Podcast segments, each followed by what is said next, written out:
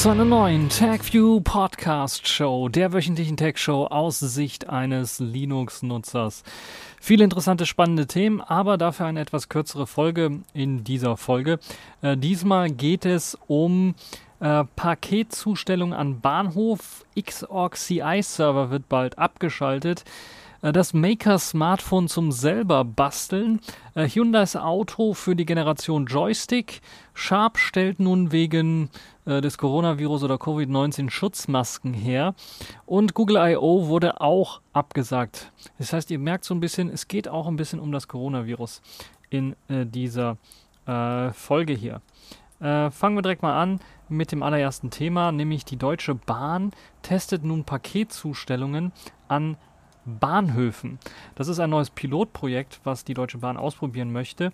Sie möchte zusammen mit DPD und Hermes Paketzustellungen an Hamburger Bahnhöfen ausprobieren und dort ein spezielles Schließfach einrichten, sodass wenn ihr mal wieder nicht zu Hause seid, weil ihr draußen arbeiten seid und äh, irgendwas bestellt habt und die Nachbarn auch gerade arbeiten sind und niemand das ganze Paket annehmen kann, und ihr eventuell auch nicht irgendeine teure Schließbox oder sowas haben wollt, die zu weit entfernt ist, äh, wäre es natürlich gut. Meistens gibt es einen Bahnhof in der Nähe, den man erreichen kann.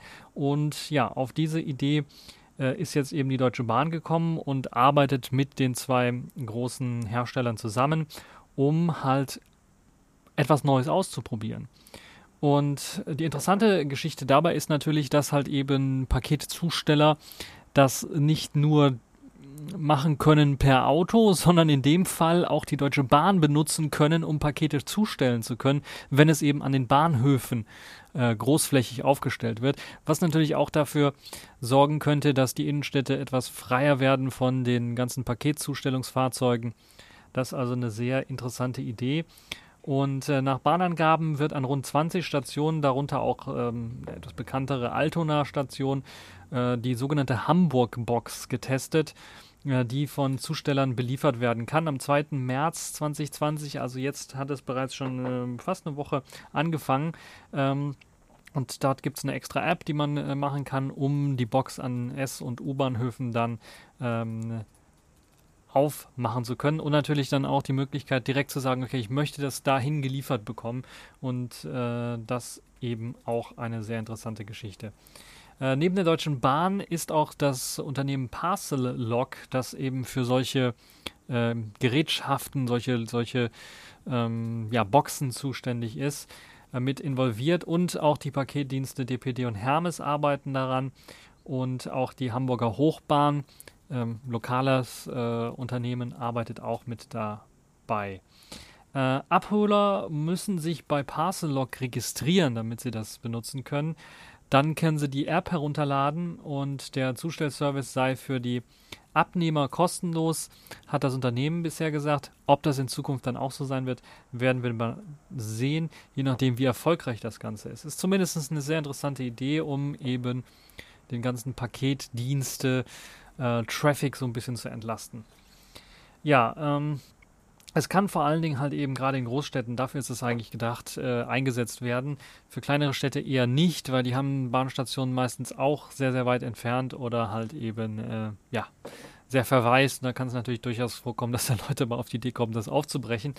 Ähm, aber hier sieht es so aus, dass das eine sehr interessante Idee ist, dass es im Grunde genommen die Idee ist, die man auch schon hatte mit äh, Aldi und Lidl, dass man dort Boxen aufstellt von DPD äh, oder DHL. Ich glaube, es sind DHL und Amazon-Boxen oder sowas, die man da aufstellen kann, um dort seine Pakete abzuholen. Das folgt so der gleichen Logik, wobei es halt noch ein bisschen was weitergeht, dass man sogar auf die Idee kommen könnte, dass eben Paketzusteller nicht unbedingt, je nachdem wie weit das dann verbreitet wird, nicht unbedingt mit dem Auto durch die Stadt gurken müssen und dann an der, am Bahnhof dann da ihre Pakete abliefern müssen, sondern dass eventuell dann auch, je nachdem was man für ein Paket dann äh, bestellt, das auch per Zug äh, realisiert werden kann. Jetzt gehe ich nicht davon aus, dass ihr jetzt äh, hunderte Pakete in einem Zug dann ausliefern, äh, ausgeliefert bekommt, aber es kann durchaus sein, dass vielleicht, wenn die Deutsche Bahn da einen Zukunftsmarkt sieht, dann eventuell beim normalen Personenzug oder sowas eine Lok dranhängt, eventuell, wenn das möglich ist. Und dort halt eben Pakete zu finden sind, die dann, je nachdem, wenn es halt international geht, so ein bisschen dann vielleicht durch ganz Deutschland äh, herumgeschifft werden. Ja, wäre auf jeden Fall eine sehr interessante Idee. Ihr könnt natürlich im Kommentarbereich posten, was ihr von der ganzen Geschichte haltet. Äh, ich finde es zumindest äh, kreativ und interessant. Kommen wir mal zu einem weiteren Thema, nämlich Xorg CI Server. Der wird wohl bald abgestellt. Xorg, die Community hinter dem ganzen grafischen Paket zur Darstellung von, von grafischen Oberflächen unter Linux hat äh, im letzten Jahr, glaube ich, damit begonnen, einen CI-Server, also einen Continuous Integration Server aufzubauen, um halt eben schnell Sachen testen zu können. Also die werden automatisch dort kompiliert und man kriegt dann ein Binärpaket, äh, das, das flutscht da raus am Ende. Und ja, das ist eine GitLab-Instanz, die der Free Desktop Community gehört. Und damit könnte es relativ schnell wieder vorbei sein mit dieser CI-Instanz, denn sie wird so rege von der Community genutzt, dass ähm, dieses Con Continuous Integration System äh, ja, es übersteigt einfach alle Kosten. Das heißt, die Kosten sind einfach massiv über dem Budget.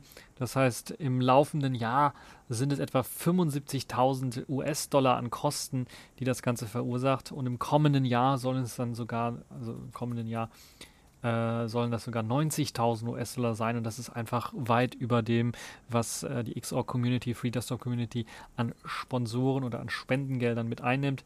Deshalb ist das natürlich eine sehr, sehr ärgerliche Sache äh, dass halt eben äh, das Ganze so rege benutzt wird. Nun gibt es mehrere Vorschläge, wie man das Ganze dann äh, ja, ändern kann. Zum einen natürlich das äh, Sponsorenprogramm für Open Source Software selber irgendwie bemühen, aber natürlich gibt es auch die Möglichkeit zu sagen, okay, äh, es gibt auch äh, einige Hersteller, die solche Server auch spendieren können, wie beispielsweise CDN-Betreiber Fastly.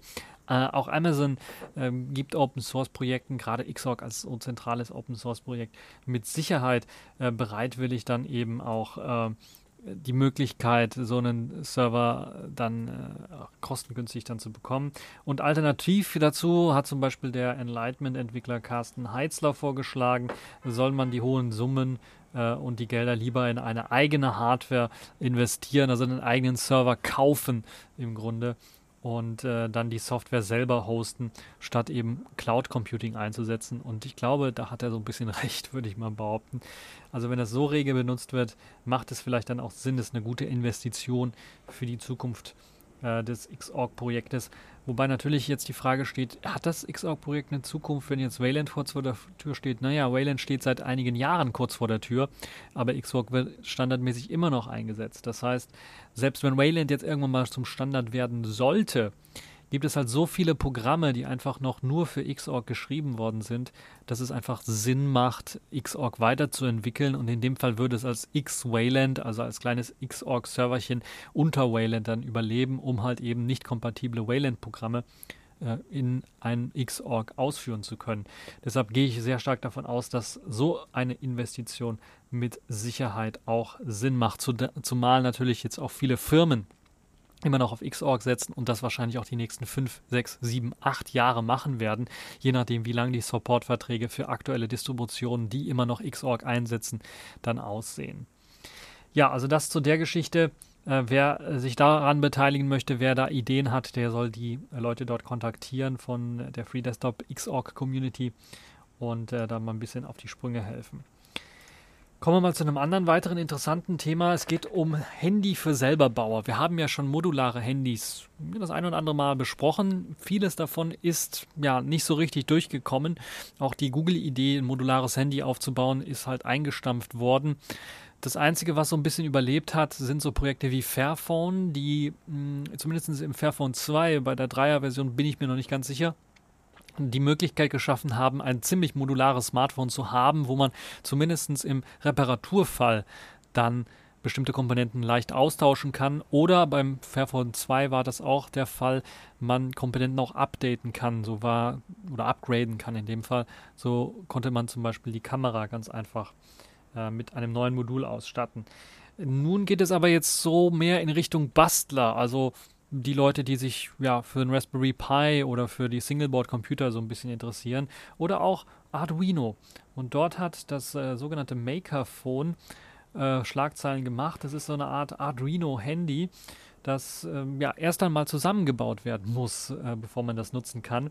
Und das ist e extra natürlich nicht so sehr für ja, Erwachsene auch, aber äh, primär für Kinder auch gedacht, die sich eben mit Mobiltelefonen, wie funktioniert das überhaupt und mit Technik so ein bisschen auseinandersetzen wollen.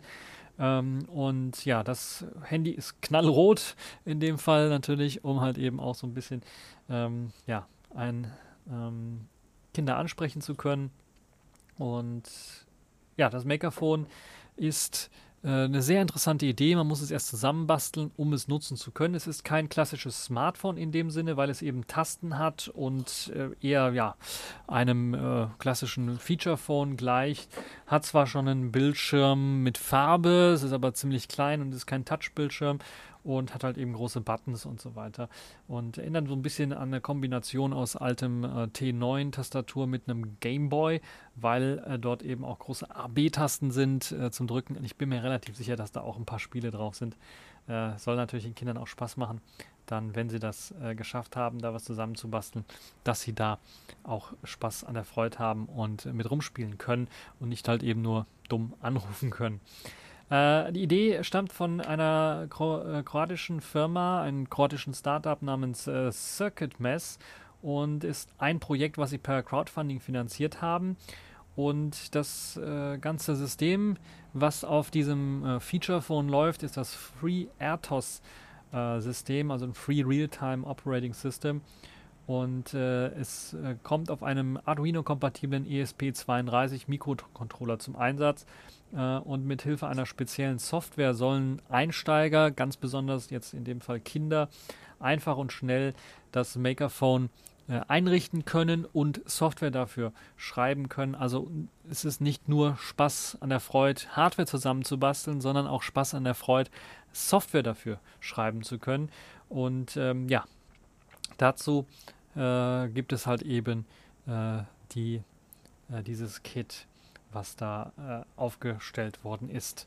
Ja, Zusammenbau ähm, ist für Kinder vielleicht auch interessant, weil es auch Löten beinhaltet. Das heißt, in Einzelteilen wird das Smartphone ausgeliefert und das heißt, das müssen, da müssen tatsächlich im Megaphone auch selber äh, jeder Kondensator oder IC verlötet werden. Und das Mainboard selber ist mit allen kleinen Komponenten bereits schon bestückt, außer eben den Buttons und dem Joystick, äh, die da äh, noch dran geflatscht werden müssen. Außerdem gibt es ein äh, Daughterboard, also ein Aufsteckboard, das man mit einem Bildschirm dann äh, aufstecken kann. Und die werden dann über Kontaktpins mit dem Mainboard auch verlötet. Um, zudem ist es kein LTE oder internetfähiges äh, äh, Smart Smartphone oder Mobiltelefon, was da zusammengebastelt wird, sondern ein 2G-Modem äh, steckt da nur drin und dort muss äh, das Ganze eben ähm, auch eingesteckt werden. Das ist interessant, da muss also das Modul nur eingesteckt werden, da muss nichts extra verlötet werden. Es gibt ein Video zur ganzen Kickstarter-Kampagne, die das Ganze noch ein bisschen was äh, deutlicher zeigt und ja, wie ich bereits gesagt habe, so eine Art Gameboy mit T9-Tastatur äh, drunter und ein paar ähm, Knöpfe noch äh, zur Benutzung.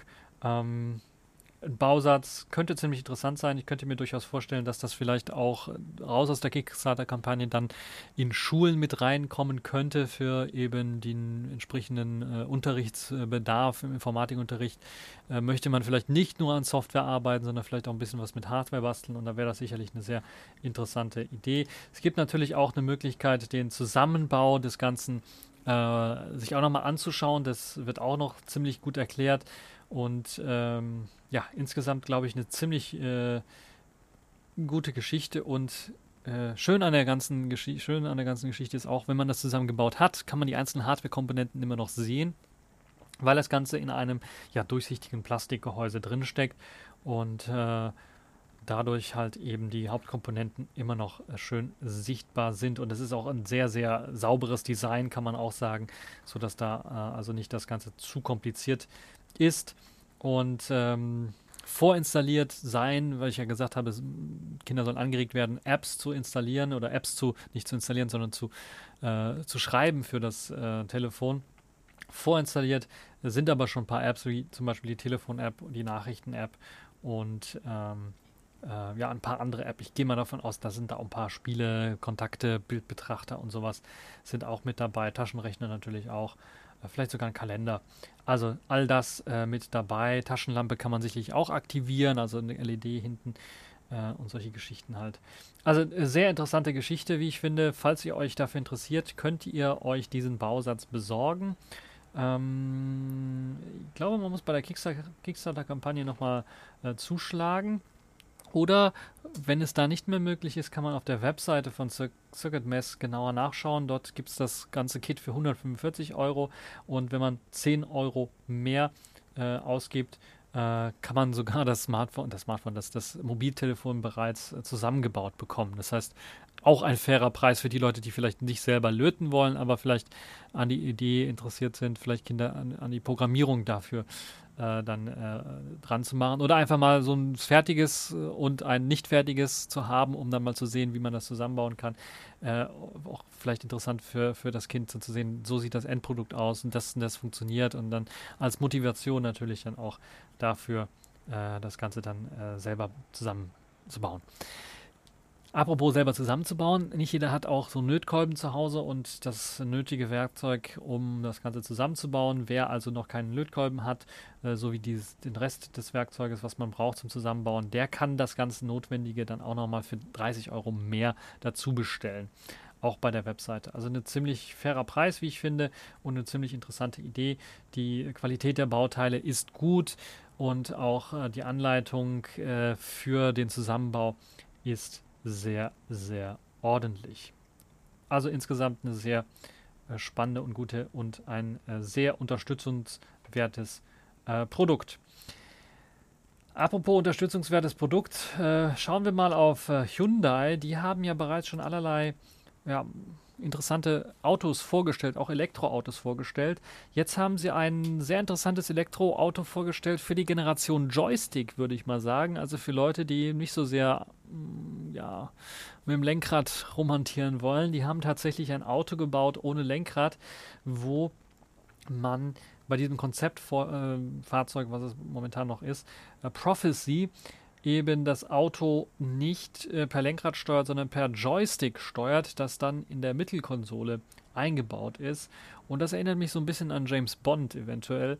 Dort gibt es ja auch die Möglichkeit oder gab es die Möglichkeit, dass James Bond sogar remote das Auto per Joystick irgendwie gesteuert hat. Naja, ob der Joystick das Beste ist, um so ein Auto zu steuern. Ich kann mich erinnern, als ich damals mein allererstes Need for Speed gespielt habe, habe ich es auch mit dem Joystick gespielt, so einem Flugjoystick. Also so richtig, das war so ein äh, eigentlich ein Joystick für, fürs äh, Fliegen gedacht, für Fliegs Flugsimulationen. Aber das ging halt damit auch äh, eigentlich relativ gut. Ja, äh, das Fahrzeug ist ein Teil einer von 2018 vorgestellten Designphilosophie und äh, bezeichnet sich selber als Senses Sportiness. Und Prophecy ist eine Weiterentwicklung dieses Konzeptfahrzeugs Hyundai 45 das äh, Hyundai vor einem halben Jahr auf der internationalen Automobilausstellung in Frankfurt vorgestellt hat. Die technischen Daten sind unklar, also dort hat Hyundai noch keine Angaben zugemacht, aber man kann sich vorstellen, es ist ein Elektrofahrzeug, das ist klar. Und es gibt ein paar Videos, da kann man das Ganze auch nochmal sehen. Und ähm, ja, soll halt eben äh, ein Elektroantrieb mit verbaut sein und nach Informationen von äh, deutschen Automobilzeitschriften sollen die ersten beiden Fahrzeuge auf dieser Basis im kommenden Jahr auf den Markt kommen. Das könnte also ziemlich interessant sein. Ob sie dann auch über einen Joystick verfügen werden, das werden wir dann noch sehen.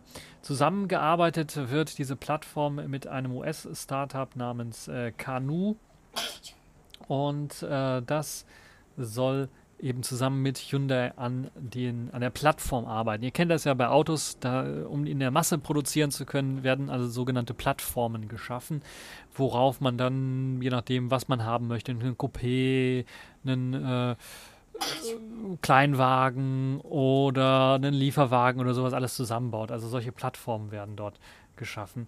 Und äh, das ist halt eben das, was äh, dort ähm, dann ja auch mit ausgearbeitet wird. So, machen wir mal weiter und kommen wir zum nächsten Thema, was so ein bisschen jetzt schon einleitet, unser Coronavirus-Spezial, könnte man sagen. Äh, nämlich dank dieses Coronaviruses geht es der Wirtschaft nicht nur schlecht, sondern einige Wirtschaften kommen dann Gesundheit. Was ist denn da los? Coronavirus, ja, wir reden über Coronavirus. Da hört man im Hintergrund schon jemanden niesen. Ähm, Sharp, die haben nämlich gedacht, ja, aus der Not machen wir eine Tugend von dem ganzen Coronavirus wollen wir auch profitieren. Naja, von der Not. Sie haben auch wirklich Not in, in Japan auch. Da gibt es auch sehr, sehr viele Coronavirus-Vorfälle. Und Sharp hat sich gedacht, ja, anstatt jetzt normale Fernseher zu produzieren in unseren Fabriken, stellen wir unsere Produktion einfach um, weil jetzt sehr, sehr viele Schutzmasken benötigt werden, gerade vom Krankenhauspersonal und weil viele Leute sich auch Schutzmasken, gerade in, in asiatischen Ländern ist das ja sehr beliebt, Schutzmasken zu tragen. Sehr, sehr viele Leute sich die eben auch kaufen und dann Engpässe bei äh, Krankenhauspersonal Krankenhauspersonal existiert, hat sich Sharp gedacht, ja, anstatt Fernseher produzieren wir einfach mal Schutzmasken und haben dann zu dieser ungewöhnlichen Situation dann eine Antwort gefunden. Und äh, ja, Sharp hat sich einfach gedacht, das ist einfach auch eine Investition für die Zukunft, weil wenn alle unsere Leute krank sind oder äh, dann können wir unsere Produktion eh einstellen, haben sich gedacht, dann geben wir das Geld eben dafür aus, dass man Schutzmasken erstellt und äh, dann zumindest ja, eine Investition in die Zukunft hat. Und Sharp hat äh, einer seiner LCD- und TV-Fabriken in Japan so umfunktioniert, um eben chirurgische Gesichtsmasken herstellen zu können und äh, damit den Coronavirus äh, äh, fighten zu können. Das also, das sind chirurgische äh, Schutzmasken, das sind also nicht diese, diese FFP2 oder FFP3 Schutzmasken, also die dann extra stark sind, sondern das sind tatsächlich chirurgische Schutzmasken, weil die halt eben äh, gerade für Krankenhauspersonal am einfachsten äh, sind oder für Leute, die eben infiziert sind, am einfachsten sind, um halt andere Leute zu schützen. Und äh, ja, das, die Fabrik steht in Kameyama um, äh, und dort gab es auch äh, The Verge, die das Ganze nochmal besucht haben, beziehungsweise unter Berufung von Associated Press davon berichtet haben, dass eben äh, ja jetzt dort anstatt LC-Displays dort Schutzmasken äh, zusammengebaut werden. Und äh, ja, man möchte halt eben äh, die hohe Nachfrage nach äh, solchen Masken gerade in Japan im heimatischen, Markt damit äh, abdecken. Das heißt, das Ganze ist nicht für den Export irgendwie gedacht. Dafür ist die Firma oder die Fabrik auch einfach zu klein. Und ähm, ähm, ja, da möchte man halt eben dann auch äh, Leuten helfen und solche Geschichten wie beispielsweise im, im, im, Hafen von Yokohama lag ja seit Wochen dort ein Kreuzfahrtschiff, wo Leute dann in Quarantäne waren. Da mussten auch Schutzmasken geliefert werden und äh, man weiß ja, diese, diese chirurgischen Schutzmasken, die müssen nach ein paar Mal benutzen, im Grunde noch nach einmal benutzen, äh, wieder abgegeben werden ähm, und äh, deshalb macht es da Sinn, sowas zu haben und sie wollen halt, dass sich so etwas nicht äh, mehr wiederholt. Ähm, Preise für die Schutzmasken steigen auch rapide an und das nicht nur äh, in Japan, nicht nur in China, sondern auch äh, roundabout the world im Grunde genommen. Und äh, dort äh, ist es halt so, dass jetzt äh, die auch knapp werden, dadurch, dass die knapp werden und dass auch ganz normale Bürger sich die kaufen, wofür das eigentlich im Grunde genommen nicht gedacht ist, äh, sorgt es halt eben dafür, dass halt eben die Preise ins Unermessliche steigen und man teilweise bei eBay oder anderen äh, Plattformen dann dort horrende Preise zahlen muss, um da irgendwelche Schutzmasken zu bekommen. Andererorts werden die auch, die werden wird der Einkauf begrenzt, sodass man da einfach nur zehn oder so oder fünf nur kaufen kann. Und äh, da macht es natürlich Sinn, dass da einer auf die Idee kommt und so sagt, okay, wir produzieren mal so ein bisschen, um dann zumindest einen Teil davon abfedern zu können. Ja, äh, zum Coronavirus, der macht in der Technikwelt, äh, der sorgt halt also nicht nur in der normalen Welt, sondern auch in der Technikwelt für Aufsehen. Es gibt einige Sachen, die geändert werden müssen. Es gab äh, Google, die jetzt äh, ihre Entwicklerkonferenz I.O. abgesagt haben, wegen eben äh, von äh, Covid-19, also dem, dem Coronavirus, ist ja die offizielle, glaube ich, Bezeichnung dazu. Und sie möchten dann halt eben ein, äh, diese, diese Konferenz, die sie normalerweise in Mountain View abhalten, in einer anderen Form abhalten oder vielleicht auch später, also verschieben. Ähm, 2019 gab es noch eine Google I.O. Dort gibt es einige, gab es einige Neuheiten, die vorgestellt worden sind. Jetzt möchte Google das eben verschieben oder äh, anders irgendwie äh, ausfallen lassen. Wir hatten ja bereits schon den Mobile World Congress, der wegen des Coronavirus abgesagt worden ist. Das hat dazu geführt, dass einige Hersteller jetzt äh, separat einige kleine Streaming-Konferenzen ähm, äh, abgehalten haben, die dann weltweit gestreamt worden sind und dort ihre neuen Smartphones vorgestellt haben. Aber ihr könnt euch denken, dass natürlich so eine Absage des MWCs gerade die vielen kleinen Firmen, die sich da ein ganzes Jahr lang oder sogar noch länger dafür vorbereitet haben, ihr ganzes Geld dort investiert haben, äh, sehr, sehr schwer tragbar ist und das natürlich gerade für solche kleinen Firmen teilweise ein Genickbruch darstellt, dass eben die äh, MWC nicht stattgefunden hat und dass sie dadurch halt eben keine Interessenten gefunden haben für ihr Produkt oder für ihre Idee.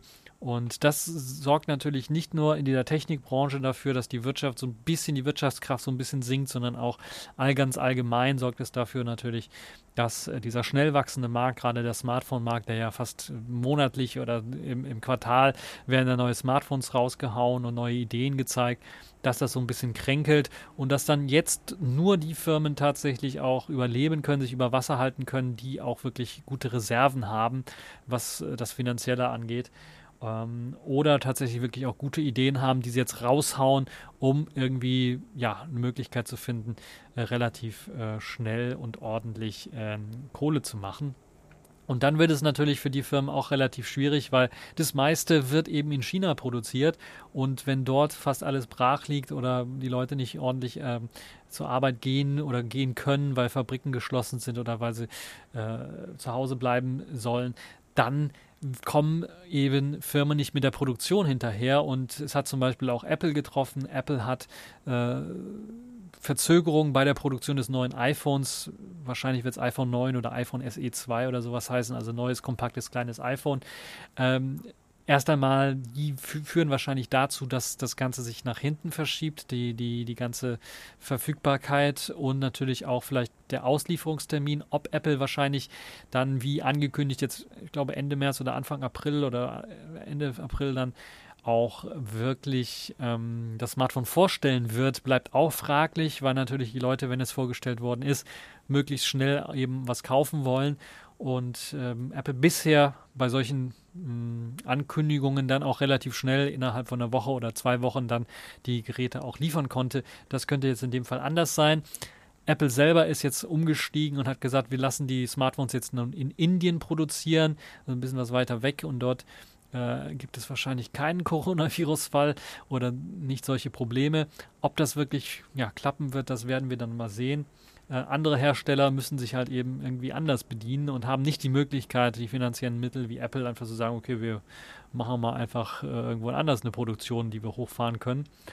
Und ja, da werden wir mal sehen. Das betrifft ja nicht nur Smartphones, betrifft zum Beispiel auch neue Kameras die Fujifilm X-T4, die ich mir zum Beispiel kaufen möchte, wenn ich da jetzt eine Vorbestellung machen möchte, wird mir dann automatisch gesagt, ja, wegen des Coronavirus kann es sein, dass das da anstatt jetzt Ende März, dass das da jetzt erst Ende April oder äh, noch später erst äh, verfügbar steht, weil natürlich bei solchen Neuerungen oder neuen Techniken äh, oder Technologien oder eben jetzt so einer neuen Kamera oder sowas Leute ja auch begierig drauf sind, das auszuprobieren, das antesten möchten. Und äh, ja, wenn da die Produktion stilllegt oder brach liegt, dann kann es natürlich durchaus sein, dass das nicht mehr funktioniert. Ja, das war es im Grunde genommen schon für diese TechView Podcast Show. Ihr habt gemerkt, so ein bisschen eine kürzere Show, nicht wegen des Coronaviruses ist es kürzer geworden, sondern einfach, weil die Themen in dieser Woche relativ kurz äh, waren. Äh, Kategorien in dieser Woche gibt es nicht. Es gab, glaube ich, nichts richtig wirklich Spannendes, was mir irgendwie aufgefallen wäre, wo ich dann irgendwie einen Bericht zu machen möchte. Deshalb habe ich mir gedacht, ja, halte ich die Sendung ein bisschen was kürzer. Eine halbe Stunde geht natürlich auch gut äh, für den einen oder anderen. Das war's also für diese TechView Podcast Show und bis zur nächsten Show.